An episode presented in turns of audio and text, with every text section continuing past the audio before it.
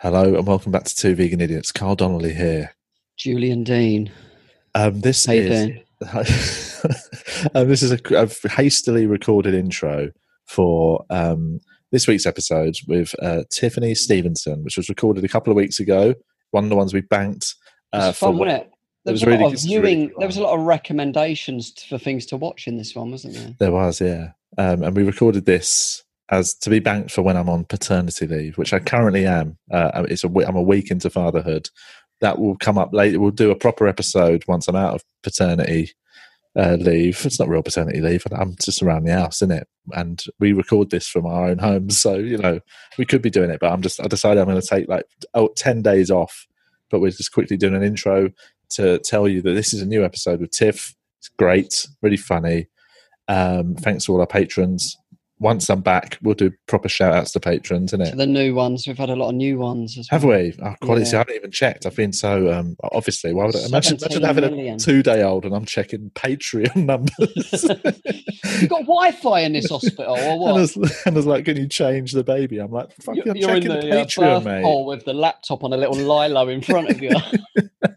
You dim the lights, bruv?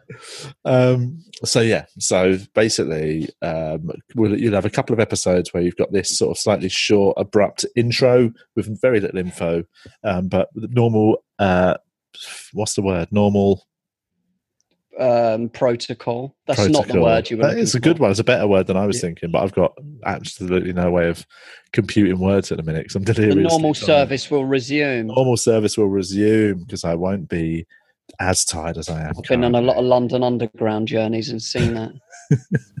um, so everyone, kick back, enjoy uh, Tiffany Stevenson. Two vegan idiots! There we go. It's recording. Hello, everybody. Welcome to Two Vegan Idiots. Carl Donnelly here. Hello. and we're off live TV. creepy, creepy intros. What are you saying? Um, we're joined by Tiffany Stevenson, a Hi. comedian, actor, broadcaster, um, what, writer, Yeah, Jennifer writer. Lopez, um, dancer. pod, podcaster. I don't know. Jennifer, Jennifer Lopez dances for me, bitch. um, just before we hit record, we started talking about um, the fact that we both of us have garden hot tubs. yes, baby. What's um, Not what all of us, just them two. I mean, yeah, I mean, I ain't even got a bath, mate. you haven't got, you've got nowhere to put it. You, you put it in your room. I've got a just be your whole shower. And a sink. Yeah, fill up the sink, mate, and have a sit in it sometimes, isn't it, to cool down? Yeah, as Eddie Murphy used to say, Yeah, just very fart in the bath. Fart, oh, yeah, right in the bar. fart in the bath, or uh, a little, I don't know, a wash, Old-school- washing up bowl. jacuzzi. Um, so yeah, what type of hot tub have you got? I have a Lay-Z-Spa. I think it's Rio. Oh, I've got a Vegas Lay-Z-Spa. Oh, is that bigger? I don't Am I know. get, am I It's- get spa envy? The most I've had in it is six people. Oh no, no. This is like a two to four, but like we three of us have been in. Me, Paul, and and Maceo, my stepson. Three of us. It, I think four full adults would be uncomfortable. Okay, so this yeah, the one with the Vegas is a four. Full, the old person. full adults. full size humans. Well, he's thirteen, so uh, mind you, having said that, Ah. he's he's nearly as tall as me now. So yeah, It's um, it's fun, but yeah, but it, it- ours is four person, but yeah, we got six in it once, and it was gross. Like you know, what I mean, it was fucking Two disgusting. drowned. Yeah, I mean, if it was, I mean, if it was another time in our lives, it probably would have got dirty. But like, That must be nice though. Like that must What? be nice in the evening, like just to go out and just Oh, fucking incredible. have a drink. yeah, just Sit You go in around. on your own. Yeah, Um, uh, I have been, but um, yeah, so you've got one. But basically, here's the, the reason we were talking about it before we hit record is we were having a slight. Uh, there was an article came out yesterday in the Guardian, I believe, about class in comedy. It's the same article that's written once every quarter. Everyone and they didn't it. interview us, Carl. Well, no, Julian, they this, didn't this is interview it. us. No, this is the t- sort of joke in the WhatsApp group. I'm in with Chris Martin, Jimmy McGhee, John Hastings.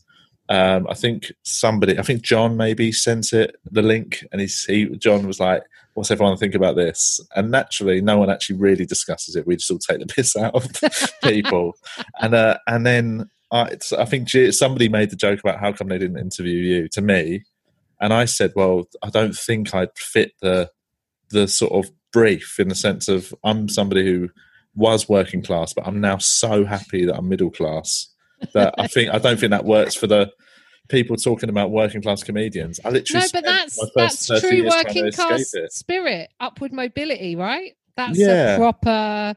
You can't really do the interview about like working class from a jacuzzi. That's what I meant. So basically, that was it. Yeah. I was like, I've spent my whole life trying to escape the working classes.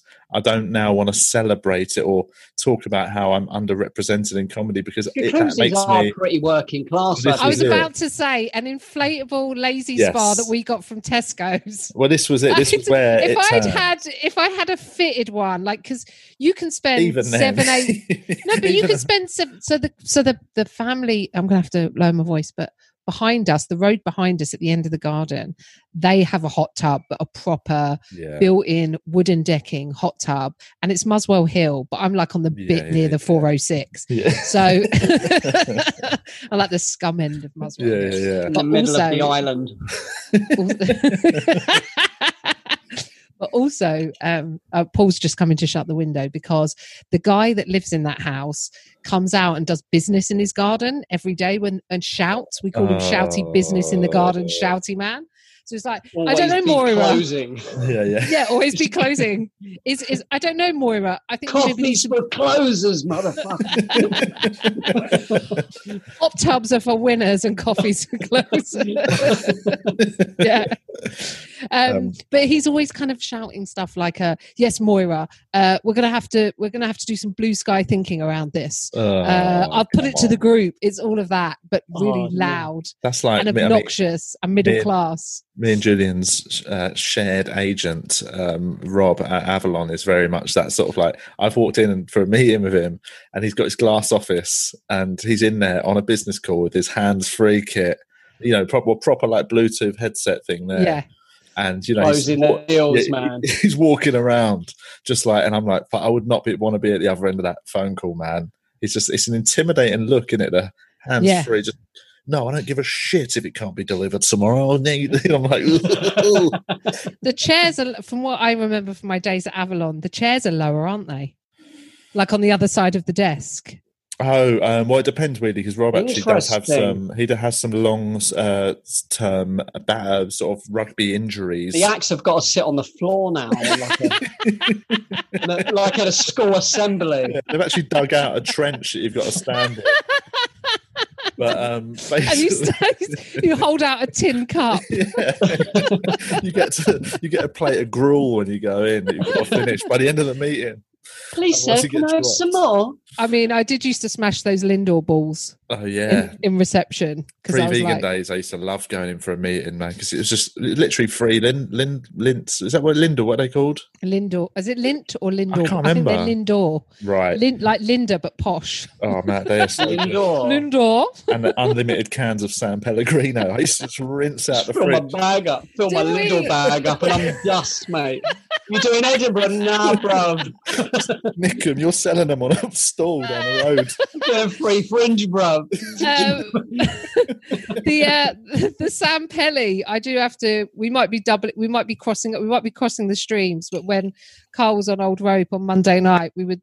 I was saying about the um the little lid on San Pellegrino. It looks like a hat, Oh, yeah, like a fancy. Does it think it's The going to a wedding? The foil lid, so you have to sort of peel it. Like really, sort of delicately.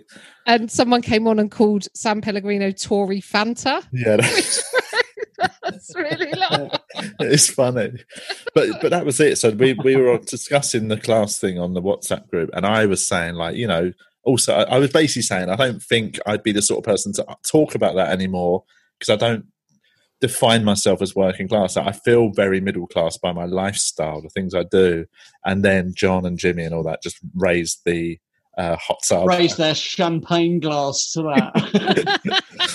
They they brought up the hot tub and said the fact that I've got an inflatable hot tub in the garden means I'm when I'm round middle class people, I feel working class. But when I'm with like proper salt of the earth people, I feel a bit more middle class. Oh do you know mate, I when mean? I'm around like even my like family, jail people. I feel like fucking. I feel like an Etonian when I'm around my own family.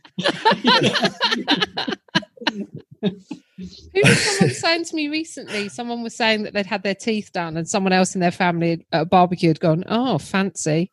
Yeah. Like, like that's Yeah, Brush your teeth. Ooh, la di da you. Where's your wipe your bum as well? All your fillings. you with your fucking clean I- the- teeth. The weird thing is, I think they should have inter- even if you and, and I talked about this a bit years ago. I think because my parents used to scream at each other constantly when I was a child.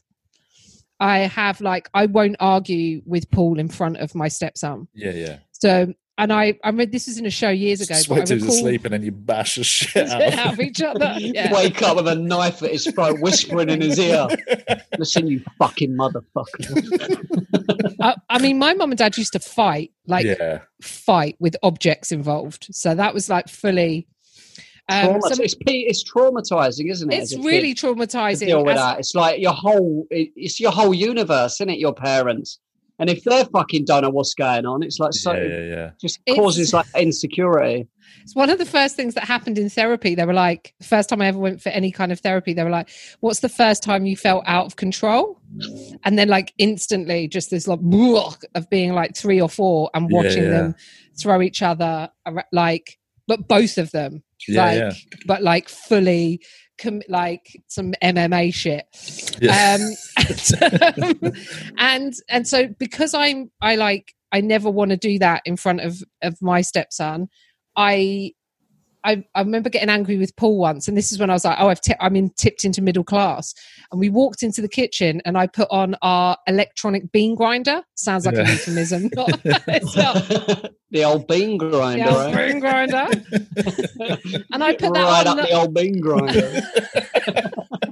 That's what they should call them, shouldn't they? They should call them vibrators. They should call them bean grinders. Um, so I press the button on that, and because it's really loud, it's like, "Rah, rah, rah, rah," and then I'm just in the kitchen. Are you fucking over? And the two of us are like at each other, and I was like, "How middle class is this? We've yeah, gone in yeah. to switch on to drown out the sound." So I But think, while your stepson's thinking, fucking how big's that cup of coffee down there? so a I think vibrator. um, But it's better not to argue in front of the kids, definitely. But the kids can feel it when you're trying not to, though. Like they can feel the energy. You know what I mean? Well, I think in those middle class families or those upper class families, they get the lawyers to do it all. So, yeah. Exactly. so that yeah. rowing, not saying that they don't get into physical altercations, uh, but you know, I, I, I think, um, but I do think that you should have been interviewed for the article because I think the thing about class and comedy is even if we have middle class lifestyles now, and I would say various aspects of my lifestyle are very middle class, and my sister never identifies as working class; she's just always been middle class. Right, yeah. and yeah. like th- I went to her last year when Wimbledon was on, and she ran out of champagne, and I was like, "Oh my god, oh my god, we've got like it's gone straight sets, and we've run out of champagne. This is the most middle class." um, but um, but I think I guess if the article is about entry points into comedy and access and Edinburgh and all of these other things, I think they're still valid, even if you are now considering yourself to be solidly middle class yeah. you don't have the knowledge of knowing your parents can buy you a house if you Yeah. fail three Edinburghs in a row. I, I suppose, yeah, there is Yeah. that thing of, I, you know, but also at the same time, there, I suppose the crux of the argument eh, or the crux of the article was saying it was from comedians saying that th- coming into comedy, they never had a safety net because of they, their parents didn't have any money. yeah, And that's the same for me and probably all three of us here, I think. Mm. But like, I, for some reason, had never thought of that as a as a hurdle because I just had a day job in it. So I just I had my I had my own sort of money and it was hard, you know, working two jobs essentially getting into comedy. But I never thought of it as a class hurdle. I just thought, well, I'm just doing a job. I'm trying to get a job that I enjoy more. yeah. So I suppose it's hard. I suppose I, you know, I understand where they're coming from. This, uh, this, this debate, but I also just for some reason, for me, uh, that was never something that I felt held me back. Did you know about the Edinburgh Fringe in your like twenties? I didn't know what it was. I had no idea what it was. Absolutely none at all. Like, I think that's definitely a difference in, you know, there are some people that grow up with an awareness of comedy as an industry you know, by- More so now, especially, I guess. eh? yeah, but I had no idea before I started stand up. Even when I started stand up, I reckon the first six months of me doing stand up, I had no idea there was a, what the Edinburgh Fringe was. I think I'd heard about it in, you know, I've heard the phrase mentioned on Channel Four culture programs or something, but I didn't know what it was. Well, you know that they do, and you know this is part of the people who run the venues. I mean, this is why I think a year off is probably a good thing to reset the fringe, because I think the landlords have got crazy greedy. Hmm. And I think a lot of the money is taken off the backs of the comedians, and we get the most disrespect. Yeah, yeah, yeah. Like I remember the the head of the Fringe Society being like, "Oh, it's dr- comedians are drowning it all out," and I'm like, "Oh no, you- people throwing six and ten grand at this thing yeah, before yeah, they yeah. even get in stage and say a word like and plowing their you know like taking a chance in the city um but uh the ed and charlie who run the underbelly who are lovely they're really nice Yeah, yeah, yeah. guys um but they are etonians and every year at the fringe the eton lads and these aren't people who are going to get are going to necessarily be in entertainment or showbiz they might be training to be lawyers or doctors or whatever yeah. same at Edinburgh University. Uh, they just go and do a jolly at the fringe, and the school pays to take them up. A nice little, like the Durham Revue and all that. yeah, it's like a final year jolly. yeah. so I they're like, there is that. Yeah, you. So they know about it then, and these aren't even people that necessarily want to be in the arts. They're like, let's go and do a. Uh, it's a bloody good, play it's or- a or bloody good month at the Fringe, guys. yeah, what it's kind Do of some like a, improv, innit? Do some improv. it's a gap year. It's like a gap year for a lot of them. yeah. Gap year. it's um, yeah, no, totally. I I need to think blow my nose quick. Yeah, and the ones who don't end up going into sort of you know becoming comedians and actors, whatever, from that impro, just go into commissioning, which is a Oh. standard form. Yeah. So that's a- why. It's fascinating. It's an interesting thing. I think that that's what I think. You know, when I when I hear about stand-ups talking about class, I genuinely, I think that's such a small issue compared to the class issue in the higher up echelons of comedy. Do you know what I mean? That's where the real yeah. issues I think would you know that's where you see the sort of the real stark reality of where you go to school and things like that mattering. Do you know what I mean? it's the trickle down. It's a really interesting thing. I was i've been writing an article the last couple of days. I've been trying to write this article. I did a tweet basically and someone went do you want to write a like 800 word piece about this? But i tweeted about and i don't know whether you've noticed this during coronavirus um there seems to be this land of hope and glory tub thumping oh yeah, yeah. um britain is wonderful narrative that, that basically serves to say plebs know your place It's also It what, is yeah, and in war wartime. effort. Yeah, war, war, it's always like that, and it's always like, bloody, we'll just get through this together. And We'll actually, get- yeah yeah fine if you've got a massive house and you know you you've sort of you're shielded from it. But people who are living in fucking high rise flats, you know, it's much harder for them to get through it together. Yeah, you know. what I yeah mean? yeah we're we're not getting through it together also then you have prince charles coming out saying pick for britain we need pickers who are stickers and you're like like you've ever done a day of graft in your life are you joking Fucking like- do it, Charlie. You know what I mean? yeah you fucking mug come on charlie You fucking nut you cunt. but that's exactly it. So it's this idea, it's all reinforcing this like working class, know your place, know your Yeah, place. yeah. Even if you criticize, and this is slightly serious, but even if you criticize Dominic Cummings and the situation that's happened with him, the way they're describing the people criticizing this by people like Zac Goldsmith is like the mob. Yeah, like yeah, the yeah, mob yeah, the mob. It's ugly what they're doing the mob. And you go oh you mean you mean just regular people who didn't vote for you? You didn't get voted in twice you got a peerage. Yeah, like yeah, zac yeah. goldsmith's the most like elevated person Well, to It's the whole, it's the whole concept of like when people when uh, they did it during the Brexit campaign when they were saying talking about the liberal metropolitan elite, and what they're essentially saying there is like there's this sort of massive group of middle class people in London that don't didn't want Brexit to happen because it would like bloody affect their summer holidays or something. Whereas actually most of London is very working class and you know uh, multicultural and that, and like it's not it's not a liberal metropolitan elite is the wrong word in it it's actually some of the poorest fucking people in the world in the world in the in the sort of civilized world if you go to certain fucking dodgy estates in london do you know what i mean yeah Say hi if you're there. I swear I am. we're Well, I- going live over to one now in Julian Well, I'm actually, house. I actually in Blackheath Village now, which is very Exactly. posh. lovely, mate. But do you know I'm what I mean? But I think there's that thing of uh, not like politicians love playing that sort of.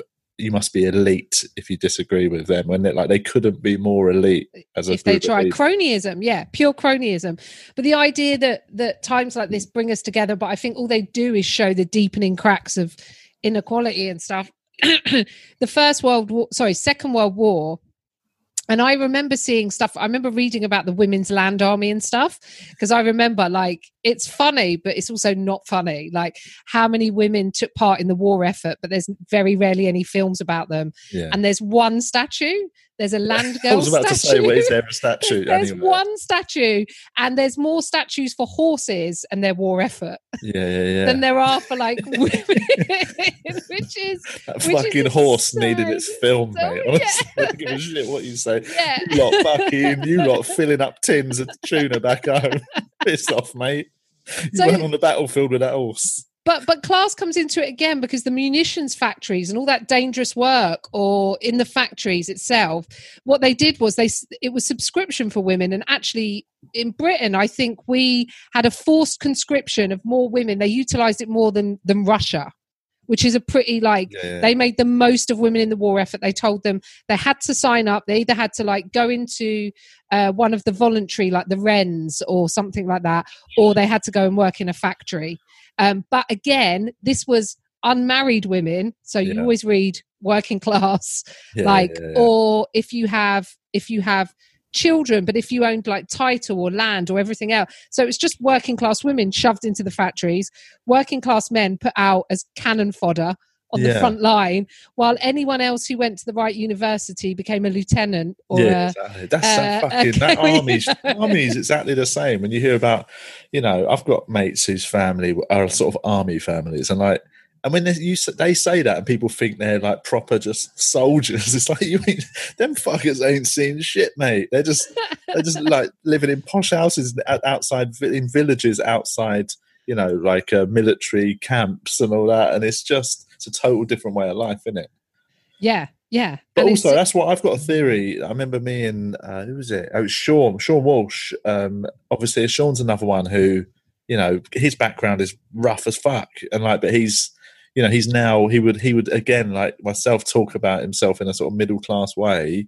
We were talking about how what people don't realize, especially middle class people, middle class liberals can never understand why working class people voted for Brexit or vote for the Conservatives and stuff like that. They can't get it in their head because they're like, those people don't care about them. What they don't, what middle class people don't realize is working class people hate middle class people way more than the aristocracy because because it's nearer. They all innit? love the Yeah. Queen, don't they? Well, exactly. You know what I mean? Poor people don't give it. They might. They, they don't mind really posh people because they sort of see them, and all posh people are fucking nutters as well. So they sort of see a bit of themselves in them. Whereas middle class people are the ones that are nearer to them and just a bit more pretentious and a bit more like. So most working class people absolutely hate the middle classes, but love a bit of aristocracy. I, I had a joke years and years ago. I can't quite remember. I sort of remember the bones of it of like the royal family being like my mates that I grew up with because they both wore, uh, they both kept hunting or attack dogs. They both wore Burberry, Exactly. and there was always this odd ginger look, odd ginger kid. No one knew his dad was. Yeah. Like It's- that was it's fucking great. so- But it is that funny thing. I've got, you know, I've ended up just yeah, like on nights out with real, like proper posh money people. You know what I mean? And it's been wicked. They're absolute liabilities. you know, what I mean, They- they've got none of the pretensions of the middle classes. There's no sort of self uh, doubt or anything in their mind. They're just posh nutters, and it's. I can totally see why you know working class people sort of would rather uh, see them as sort of all right than people that are just sort of obsessing about home ownership and you know just fucking farmers markets. You know what I mean? It's, I get Well, it, man. there's this weird line now as well, I guess, between middle class and hipster, and where does that go? Because I was Yeah. looking up the most hipster towns, and hipster now isn't necessarily a thing about being cool because you need to be able to afford to be in a place like Williamsburg or is it Boise in Idaho? I don't know Oh, I whether it's pronounced boys or boys, boys, boys. I think it's boys. I live in Boys. I live in boys. Uh, I've been arrested for living in boys. Fucking few of them posh people live in Boys, I tell you. Um, oh, there's a whole new thing in the um uh, there's a Netflix documentary about Jeffrey Epstein, and there's a whole I new saw Prince it Andrew today. thing. Oh, is Yeah. there? Have you seen that, Julian? It's on. It's on. Went online it- today, I think. Is it just come out? Yeah. Epstein. Yeah, it's a new one. It's just gone. It's just just appeared. I spotted it today when I had a little look. Left over butchers and that. Um, what's it? So is Never it? even I'm heard of him before. Before it happened. Had you heard of him before? What before? Oh, before he? No, not at all. Yeah. No one heard about him. All right, fair enough. I was the Um, only one who didn't know who this guy I was. suppose when you when you when you're a secret this billionaire who lives on a who lives If on a secret pedo island, you're not going to really make you know you're not going to spread your name. Around. You're not going to too know him unless you're noncing weren't- about, Julian. I mean, that's why Julian's Unless you got your he nonce on. That's why Julian's livid. He's not heard of him. It's during his key nonsense years. He didn't, he didn't get an invite. Where's my invite, Epstein? You had to do it the old-fashioned way, mate. Go to Pattaya in fucking Thailand. Oh my god! Is that where all the That's where- nonsense go? Yeah. Oh, that's mate. where that's where one of What's my the weather like there, man? went- No, really. Oh, it's I I've, I went to Thailand to do some gigs years ago, and Oh yeah. I didn't Gigs. realize what it would be like. Genuinely, I thought I thought it'd be like you know, I thought it'd be a bit seedy. And Bangkok is fun and seedy. It's got the right balance. It's sort of mental, and it's yeah. But um, yeah, we went to Pattaya to do a gig, and I've never disliked an area of the world as much. It's proper horrible, fat old white blokes, all walking around with a sort of just a horribly young. Not like you know, I didn't see anyone with like a ten year old or anything. I'm not saying that, so I would have stabbed them. But you know, just with like a sort of early twenty 17. or Oh, something, okay. young. Uh. But these guys were like sixty five. Fat, you know that proper like Michael Winner vibe. It's not illegal, but it's definitely immoral. hundred percent. Like I don't Whatever, understand. whatever's happening is not is not good. It's Well, not that's a it. They're the equal sort of balance guys- of power. Yeah, they're the sort of guys who would say, "Well, you know, I'm not breaking any laws." It's like that's not that shouldn't be your your base level, mate, of your morality. Just on the edge of law of your sexual, with your sexual practices. That's always the case. That's that's, just, that's sort of like the Cummings thing, isn't it? The way everyone, jail bait. all the sort of contrarians that would be defending Dominic Cummings are saying, "Well, you know, he's actually not broken any laws." It's like, yeah, but you know, it, it, that's not what people are having a go at him about. Really, it's more about the hypocrisy of it. Yeah, it's it's not about you being in the taint between legal and not legal. yeah, it's such a funny argument to hold. It's like if people are talking about the hypocrisy or the morality of something, people go and well, actually, it's not illegal. It's like, well, I think you're missing the point here.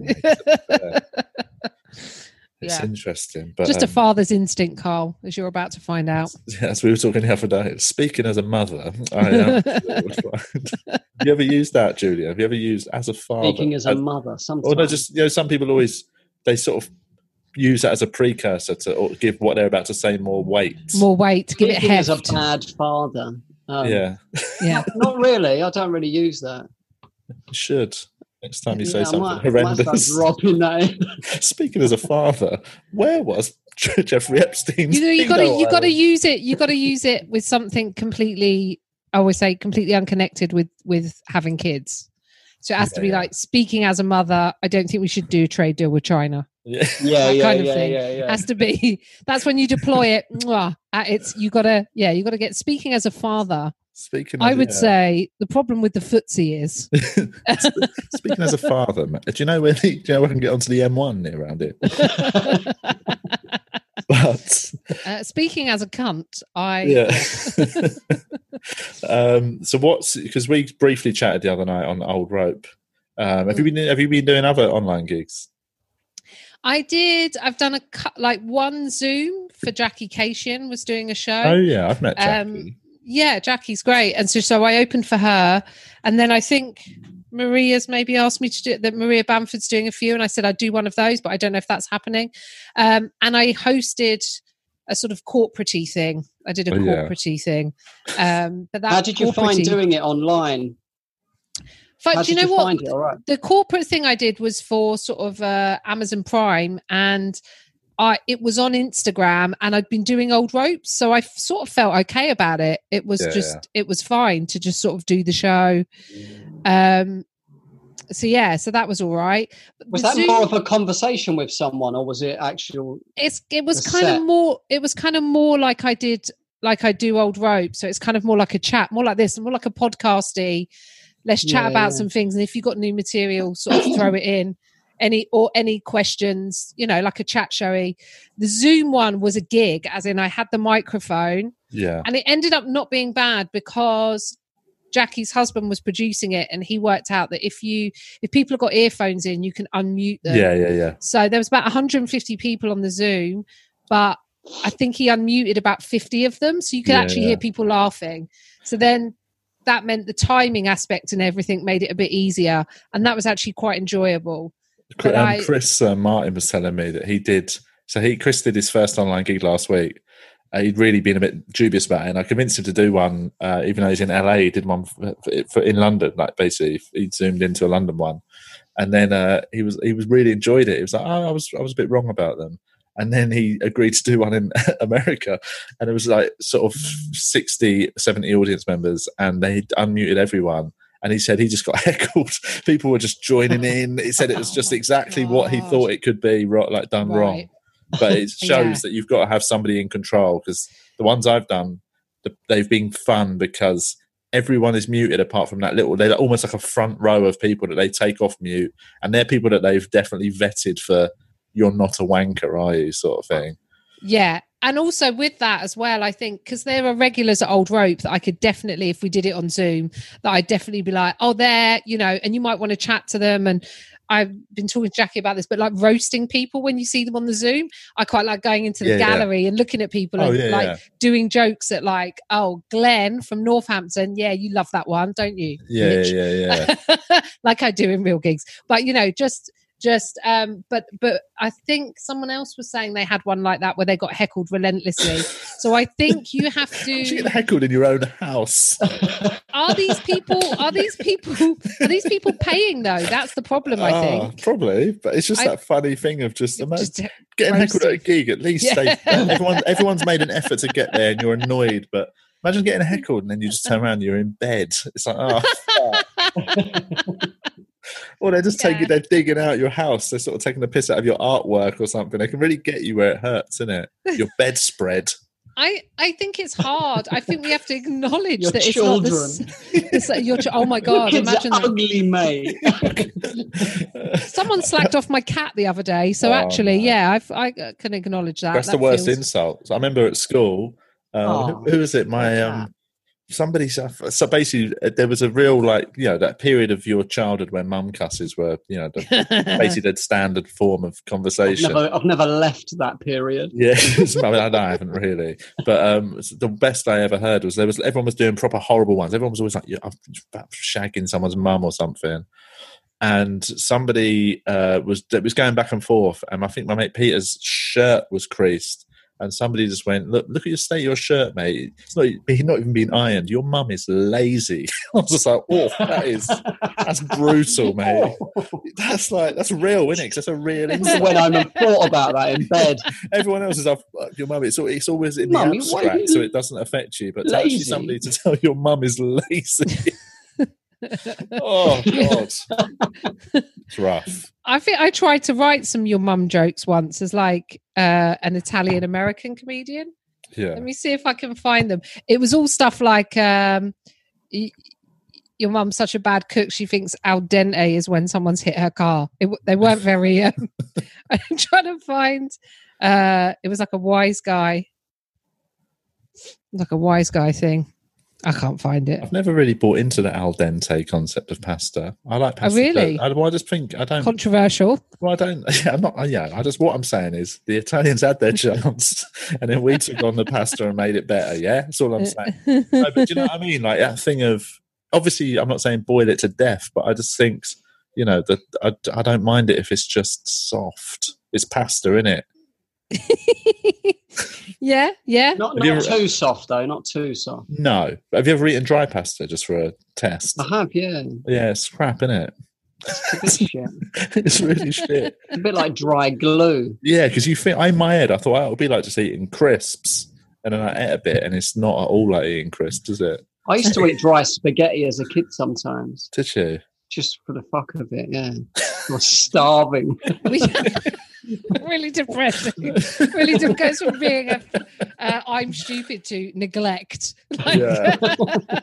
yeah, yeah. Really hungry as a kid. You start that as if it's a bit of a laugh, and then it's yeah. I only used to eat it when my parents hadn't come home for four days. I found them. I found the I found the slams. Hold on. Hold on. Let's see. Let's see if any of these are any good. Um Hey, your papa got no style. He thinks a loafer is something to be sliced and dipped in oil. A- Mm, a loafer? A loafer. A, lo- a, lo- a loafer. a loafer. I, don't need to it. do it more in- Italiano, I think, in it. A loafer. Um, what? I don't get what. A, what's, a loafer is like a lazy A sh- person or a loaf of bread. or a shoe, a a loafer. Oh, a shoe. Yeah. Oh, okay. Uh, I mean, that one. I reckon if it takes that much explaining, it might need some work. here's, here's another one. Uh, your sister You just do Maria. it and then explain it on the gig like that. That would be amazing. Just tell them, guys. There's a little asterisk next to each one of these. We'll do the appendix at the end. Uh, hey, your brother, Summary. your brother don't know how to fist fight. The last time he threw a punch, he accidentally poured it over his own shirt. Oh, yeah, come that on. was terrible. um, and then this one, this one, And which that, is and that accent is from straight from Goodfellas. Fuck off. I'm gonna try. I gotta try and I gotta try and get the throaty. Uh, I'll maybe do a more New Jersey. That Four, sounds, four, yeah. four. It's That sort sounds. of- Hey, your sister Maria is so unhappily married. She got a divorce. That was one of them. again. That's just it vir- verging into the sad bit, isn't it? she's so unhappy, unhappily married she got a divorce. I quite like that. yeah. It's just the Uh, grittiness of it, isn't it? It's a yeah. real, It's real, man, real story, yeah. talk. It's like your mum doesn't. Sounds kid. Your mum doesn't live with you. You're like, oh god. Your mum left you, bruv. Your mum left you with your dad. and she's now got a new family. Your mum must hate you. oh yuck. Oh, you don't. I wonder if kids are still. I don't know what kids are like nowadays. I haven't really talked to any teenagers in a while. My my nephews, Except online. they've not got that to that age yet. Do you know what I mean? They. Are, In your nonsense days. I mean, that's the one. Except on to the Epstein's lockdown. Island. Best thing about the lockdown is them pedo hunters have really taken some time off. Um, but um, what I was saying was my nephews haven't got to like teenage years yet when they're like digging people out and stuff. So I don't really know a, a teenager's as, as horrible as we were when we were teens. Mm, no, I think. I mean, I'm quite lucky, as in, like Maceo and I normally gang up to like make jokes at Paul's expense because he's quite funny, but he's got a surreal sense of humour. Although the stuff that he chats about with his mates, like some of the old cusses are still around. Yeah. So like Butters and Busted, oh really? yeah. I love, I um, love your. I love just your mum is butters, mate. your mum is Butters. Busted is quite a new one, though, isn't it? Busted.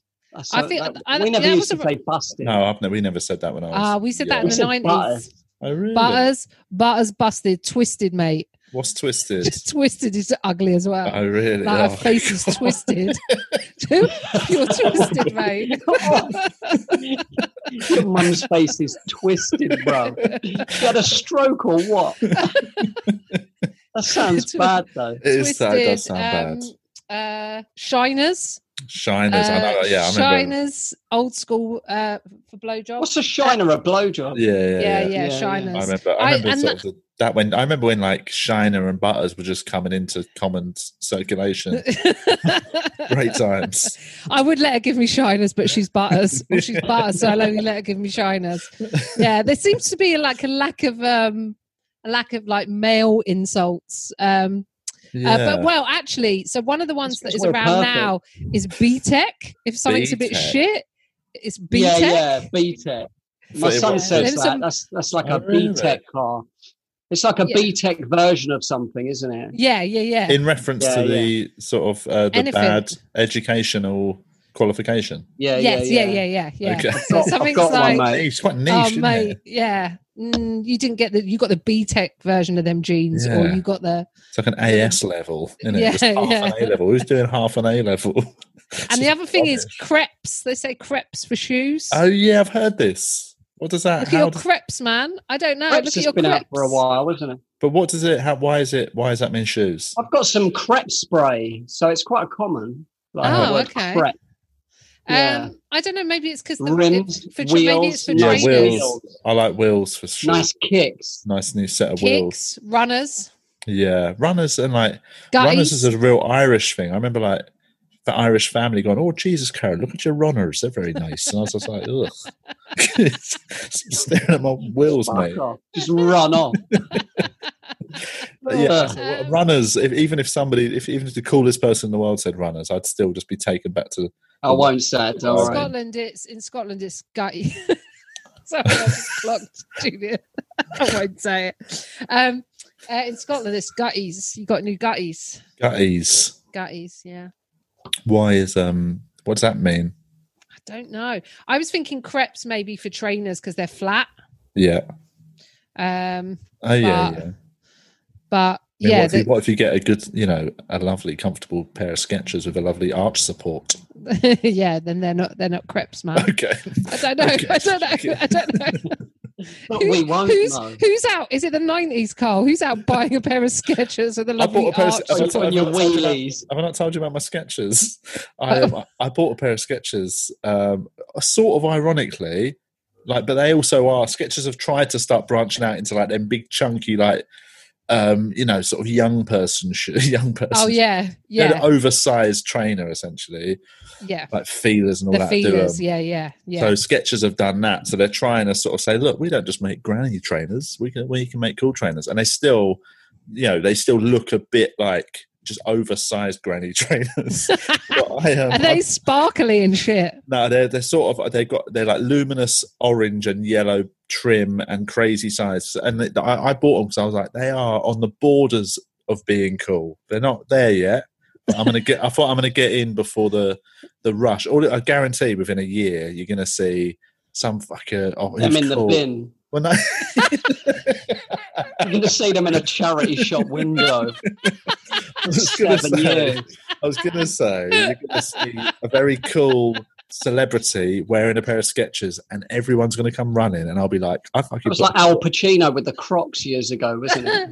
I mean, but Danny he's DeVito old was fucked. wears wears Crocs in Danny Always DeVito, Sunny. does he? Yeah, all the time. I think So- nurses are bringing Crocs back, aren't they?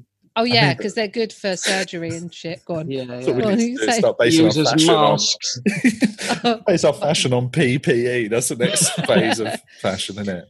Well, I did wonder when the designer face mask. This was like before it all happened. I was like, there must be that must be like on the cards, a Louis Vuitton. Yeah, You know. we've been Po- sent. A few Poser have rung friends. some out, haven't they? Some Poser? Have yeah. they? Um, we've got see our friends sent us a couple they made that are quite cool design fabric, but then we've, we've got a couple of them quite hardcore ones with like the N95 filter and shit. We've got those, but I I wore mine today. I went out. By the way, just this is not a drill. Dunelm's open. what is Dun Dunelm's back open. what's Dunelm? It's like a soft furnishing, kind of like a TK Maxx, but without Oh, really? the like like more like home sense yeah it's like a you I we needed to get a parasol for the garden and I needed some bed sheets and towels What's a so it's that kind of parasol? a fire? Parasol is a, a like a, An a umbrella. sort Oh, like an thing. like a big umbrella. Yeah, Ah, okay. I was just being fancy in it because I'm middle class yeah. Gazebo. I got a parasol um uh so yeah so Dunelm is uh can't remember why did I bring up Dunelm I think we were talking we're about talking about just talking about lockdown PPE and masks. Oh, stuff like PPE, right? Yeah. So I went in wearing my mask, and then I just felt like I couldn't breathe through it. And I looked around, and I was like, not one other person apart from Paul, who I live with, is in the shop wearing a mask. And the whole idea is that I'm wearing my mask to protect you. You're supposed to wear one to protect Yeah, yeah, me. yeah. But the So N95 does protect you as well, doesn't it? The old N95. At 95, yeah, 'cause it's sort of, but then they've got a window, like they, they're only meant to be used for like eight hours before the, You have to Um, change the filter. yeah. Yeah, we've got a pack of filters. I didn't know that they helped you as well. So then maybe I should just keep it on. Yeah, I think the ones that are just that only protect others from you, really. Right. But the right. N95 protects you because it filters the air going into you rather than just what you're giving out. And you still got to like wash your hands and stuff, in you? Apparently. Yeah. I, I did not do that. I, I came. teeth. I came I came back and shoved my hands right on my ass. Yeah, that's what I tend And then to made do. a sandwich. just piss on them and then just And had a jacuzzi. I remember one time we had the, the, the jacuzzi up. Um, it was a couple of years ago, and there was a water or I don't think I can't remember if it was an electrical cut or a water. Oh, there was a big burst water main just down the road, and we'd had no running water for two days. Um, and so we and it was it was right at the peak of summer, and the hot tub was up, and obviously that's got a filter on it and chlorine. So on day two, when we were all just so sweaty, it was me, Hannah, and Benny Boots when he was in town. we just all went and just got in the hot tub and had like this group bath. It was disgusting. Oh, well, you proper washed and stuff. well, we didn't use soap, but we Oh, just sort of You chlorined steeped ourselves. in each other's sweat. Oh, it was rough, and then it definitely got it emptied out, and then we refilled it soon after. So, you can just- use it as a birthing pool as well, I think. well, although the chlorine, I reckon, would be an issue, wouldn't it? Yeah, you could probably just. My youngest it was uh, plain born in a water. birthing pool. Really? Yeah, you can hire that. We hired it in. Yeah, they're really cheap to hire from the NHS. It's like um, it's something mad, like thirty pounds for a, for a month. Oh, really? Yeah. It- I remember, like, because we looked into having a home birth, but then there's some issues with having a home birth at the minute because of everything. But we, uh, yeah, I thought oh, it's going to be well expensive to get the tub and everything, and then it, I couldn't believe how cheap it was. They've made it really. and the midwife comes to your house and stuff. Yeah, yeah, yeah, yeah. And Order in. Do you order yeah, you in? just get them in. It's a Deliveroo Deliveroo. She comes on a Deliveroo for a lovely middle-aged Jamaican lady to come to your house. um, but yeah, we can't, we were we were dead set on having a home Uber birth, Kids. but it would be um, Uber Kids. Yuck! That sounds gross. That, does, that sound sounds gross. like a Jeffrey Epstein delivery service. No, that would be puber. Puber. There we go. um, oh God, yeah, I know. Definitely going to watch that Epstein documentary. I might give it a go actually tonight. might watch it tonight. I We might watch know. it I tonight mean- because I'm rewatching. I watched Ozark like it was my job Yeah. for about two weeks. Any At good is it? It looks pretty good. It's really great. It's Okay. really great. Do you like Breaking Bad? Yes. Yes. Okay, so if you like that, I think you'll like Ozark. Ozark's a I suppose Breaking Bad had its comedic moments as well. So it's it- it's kind of got a dark, darkly comic streak running through it, but it's quite um it's interesting because it's you know you get into this a bit like Breaking Bad. You get into this thing of who's good and who's bad, Yeah. and where the power lies, and the balance of power, and who is you know you've got like Laura Linney's character is excellent in it. There's really there's there's women in it who are fucking evil and hardcore, and you know yeah, yeah, so it's not it's a very that you know the premise of it is and i won't ruin anything because this is the you, you'll know the premise but it's about a family who moved to the ozarks and they're involved with like um uh, a, a cartel. Yeah basically. Yeah, yeah, yeah. but um, it's about family. It's about you know ties that you build outside of that. It's about the destruction of the american dream and the middle class and what happened. Yeah. um, and so there's there's a lot there's a lot going on in it but i think it's really it's worth it and i'm, ju- I'm a bit gutted now because i got to the end of series three i hadn't watched any and then i got to, like the end of series three and i was like oh fuck now it's probably going to be at least a year maybe a year and a half we before we had that with Handmaid's Tale. We just we, we I'd never seen it, and then we finally got around to watching it during lockdown. And when we finished the third season, I saw I saw on IMDb there's four seasons, and I was like yes. And I looked, I was like season four hasn't been finished and released yet, so now I'm just really annoyed. Yeah So the end of gotta three is a big old cliffhanger as well. Oh, it's like shit. a oh game change, but it is it is worth it. Definitely, we like we got it. We couldn't wait to. It's one of those where yeah, we, yeah. we couldn't wait to sit down and watch it. So you know, we were like, oh yes, let's get it. We've got dinner out. Let's get it on. And yeah. um, Have you but done? it was like my um, job. Have you seen? was Ch- have you seen Chernobyl? No, I haven't. That- Um, was I've never heard it excellent. pronounced We've just- Chernobyl. Is that? I don't know if it's pronounced. Chernobyl. Chernobyl. Chernobyl. It's, I mean, it's probably in a Russian accent. It might be. Is that like boys or Boise? I've heard- Boise. yeah. Chernobyl? It Um, was good though, wasn't it? a fucking wicked. It's so.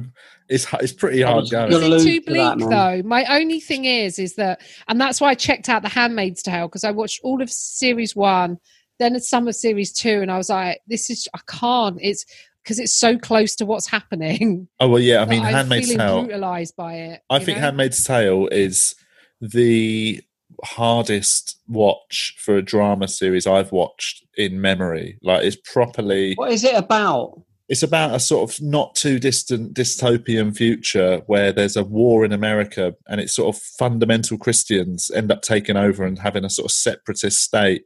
Called And, Guinea. it, and it's in the future when there's uh, birth rates have just t- totally bottomed out, and they they come up with an idea where they basically imprison any uh, fertile woman, and they're like fertile women yeah, are so few and slavery far is between. basically slavery of of fertile women who have And that's had bad forced to rapes. do that, is it? Yeah. So what is the premise then? Is it?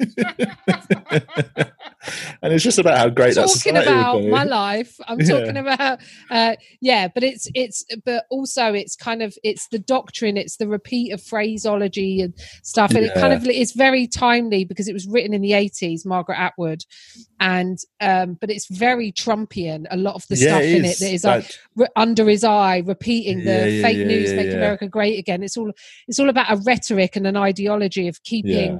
It's worth it's worth it, even though it's bleak as fuck. It's worth it because it's so well made. It's beautifully filmed. It looks incredible. it's incredible yeah it's just, yeah I, I, yeah, we we we loved it, but it was hard going, and um, yeah, some of the episodes just leave you so sort of worn out that you're like, I don't know why I'm putting myself through this, but then you, it's worth it for the journey.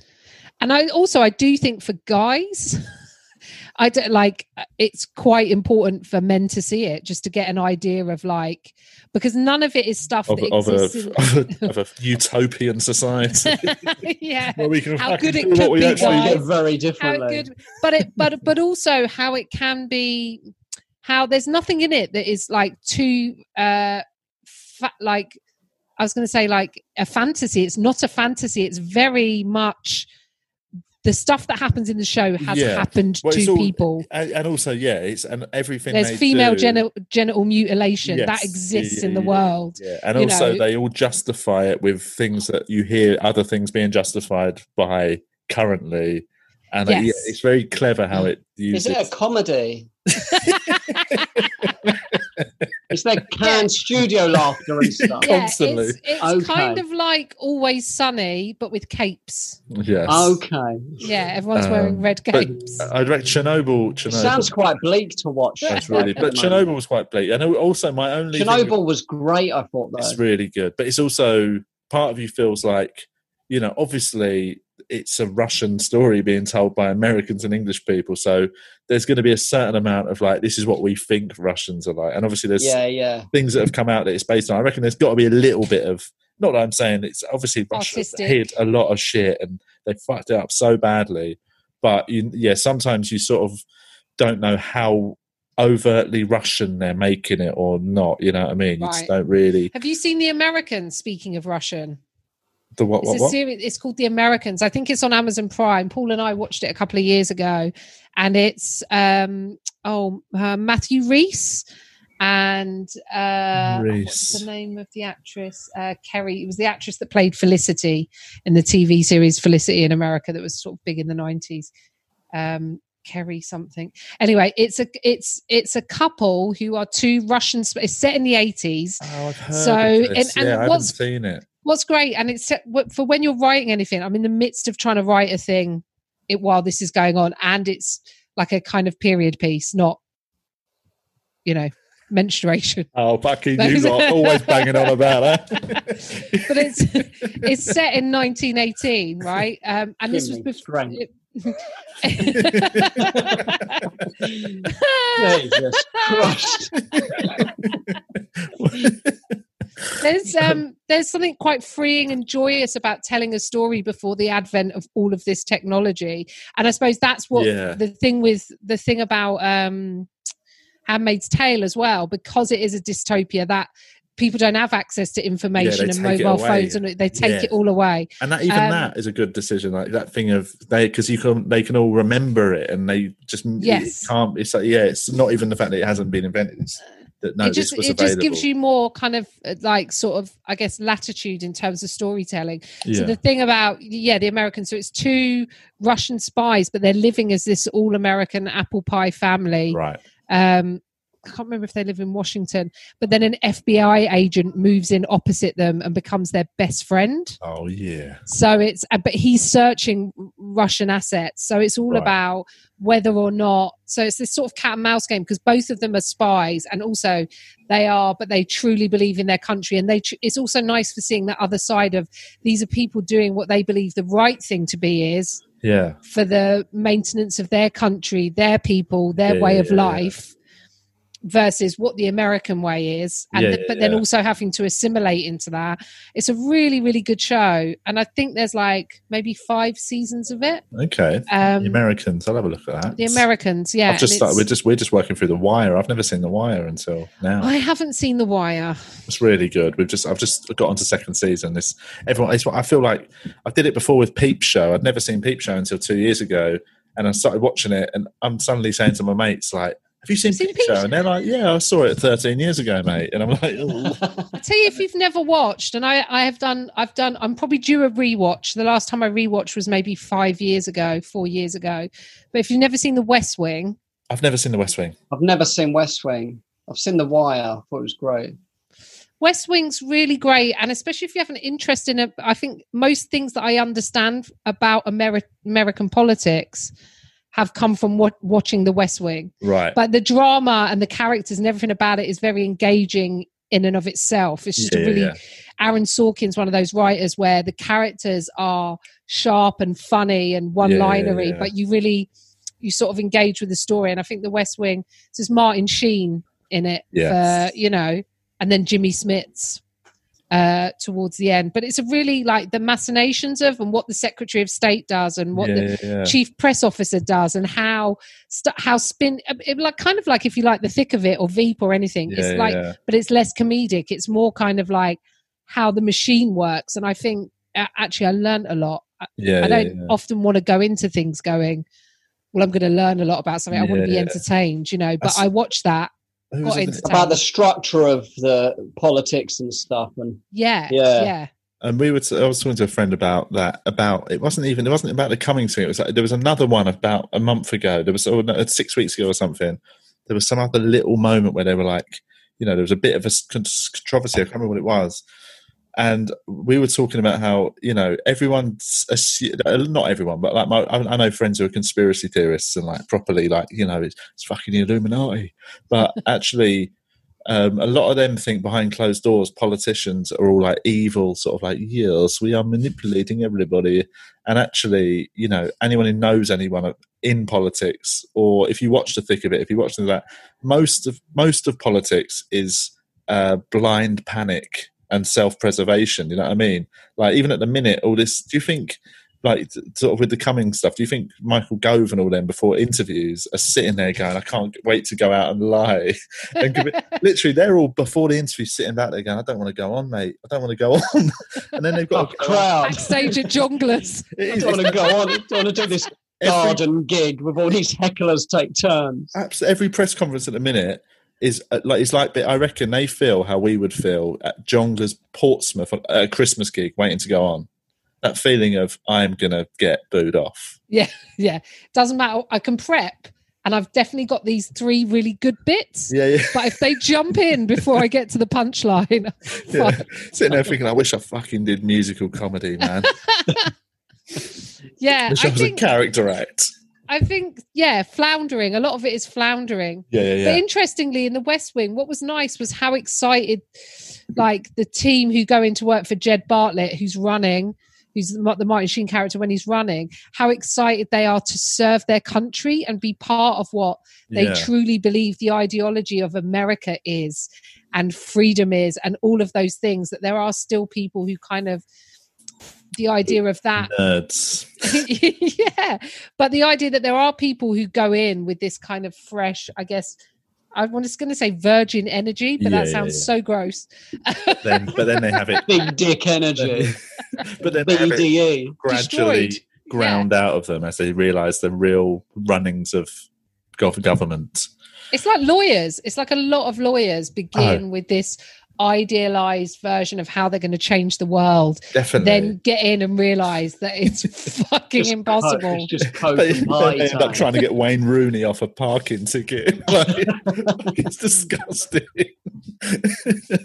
that's all. That's the, that's the circle of life, isn't it? Start Yeah. out an idealist, and you end up just going, "Oh, it's all bollocks." It's like getting into comedy, innit? And you're sitting on the fucking M1 for five hours. yeah, exactly. You get on New into Year's comedy, and you're sitting there like, "Fuck, man! I'm just going to make people laugh and bring joy into people's lives, and I'm just going to say what I want to say." Next thing, you're on stage at Portsmouth Jongleurs, Crowd going like, a fucking couples here?" stag night. "Just Anyone drinking? I want a cunt in the front row." Oh God. right, I've just seen the time. We should probably just wrap up proceedings. It's been fun. It's been it's That's been real flown by. It's What's it called? The, what's it called? Ozark. Ozark. Ozark. yeah. Ozark. I'm yes. gonna watch that It's um yeah, I right I've now. heard a lot of people, especially during lockdown. I've seen a lot of people tweeting about it, and I feel like I should give it a whirl. Yeah, Yeah, Ozark, The Americans. Yeah, West Wing. then I'm gonna West and West West Wing is on my list now. That is, you've reminded me that, that I've, the Wire. and Wire's great are though, two innit? that I've never watched that I feel like I've missed out on. So, I'm The Wire, get- I've got to see. Oh, The Wire, I've got to watch because I've It's never watched it's that. Right, yeah. I've watched Breaking Bad about four times, so I feel like I. And then embarrassingly, I, the end of last year. This is really funny. Uh, I did this um, pilot for like Channel Four. This little like non air pilot thing. yeah, yeah. acting thing, and the director of it was a guy called Matt Jones. Um, and I was talking about rewatching it, um, and I can't remember what I was talking. I, I mean, luckily, I was being like really, really nice, and they were like, "Oh yeah, but what about um, what about that guy Badger? What a cunt he is!" Like that, you know, the drug dealer guy. Like with this whole thing, and then I realised that he was in it, and he was Badger. Oh, So, yeah. some, so someone in the someone in the crew had gone apart from that guy, apart from that badger cunt. Like, imagine if I'd have gone, Uh, "Oh yeah, I hate that guy." Yeah, yeah, that's yeah. the one thing I don't like. Oh no! no, no, but it was, but it wasn't. I was being totally complimentary, and then I looked up and I realised the guy had been directing me for that entire day. was Just- Thank, Badger from thank the Lord. And that, that moment, yeah, when you just oh, I 'Cause still I think love- about um, Julian, your one, wasn't it? When s- somebody What asked you you to do a gig and you said no, and then they uh, you said I can't do that date, and they went, I've not given you the date yet, and you were Yeah, like, yeah, oh, yeah. God. that is just You could have said, oh man, I can't that night. I'm gigging. I haven't told you the night yet. that makes me feel sick every time I think about it. Just them moments where you just say something to the it totally incorrect. Oh, oh God! Oh, Oh, well, I should get you if you've stopped recording. I should get you on to come and do old rope. I haven't I haven't stopped recording, but I will. Well, it doesn't matter. I mean, that story can stay in. I didn't say anything bad. I was but nice. um, but yeah, Um, uh, let's plug old rope. So old rope, you're doing it on Mondays on on Instagram Mondays Live. on Instagram Live. Uh, yes, every Monday. So I need to get you on, Julian. I had yeah, Carl on. definitely. and It's it's, kind it's of fun because it's sort of it's it's, sort of like this. It's like a chat, Yeah. isn't it? it's more like a chat um, because I think it's. I think we all have to adapt to a new way of doing things. I think doing a gag where you push it out and wait for someone to like you know we're not in the same space anymore but i suppose the nice part about it is i stay on and we we chat and if you want to try new stuff or throw stuff in or whatever it within the chat you know i'm there responding to it so you are Yeah, actually having yeah. a person Can people do it like it. walking down the street and stuff, or or is if it? they want to yeah as long as the as long as the reception's good Yeah, yeah. as long as you've got the old guaranteed Wi-Fi because it's on because it's on Instagram Live. Um, but yeah, so that's every Monday night, and I think it's going to be going to Universal on their YouTube channel, Oh, which will be fun. That will get a few eyes on it, right? Yeah, Yeah, that sounds good. cool. So um, All right. yes, well, thanks um, for coming on. no worries. Nice Um, guitars, by the way. Is that a Les Paul? Uh, there's a Gibson, Oh, that's a Gibson Epiphone. Gibson. and then there's a um, a Fender there, Oh, nice. Ah, and then that's my baby Taylor. I think that's my a little- Fender Les Paul, isn't it? The one on the right is a Telecaster. Oh, that's it. Yeah, I'm just going to keep saying guitar. Les Paul until I get one right. can, can you, can you show us around the whole house until Julian finds one? Can you take the computer to a guitar shop? um, that's um, and that's a um, my baby Taylor. Oh, Oh, lovely. nice. There's some good guitars, My man. little acoustic Um, guy that I need to practice on. Yeah. Um, oh, Cool. Uh, have you finished recording? Oh no, you're No, still still haven't stopped. I never stop until I like it's like my stand up. It just keeps going until it actually loses all purpose. Um, right. Thanks for coming Yeah. on, and um, we'll speak to everyone next. Two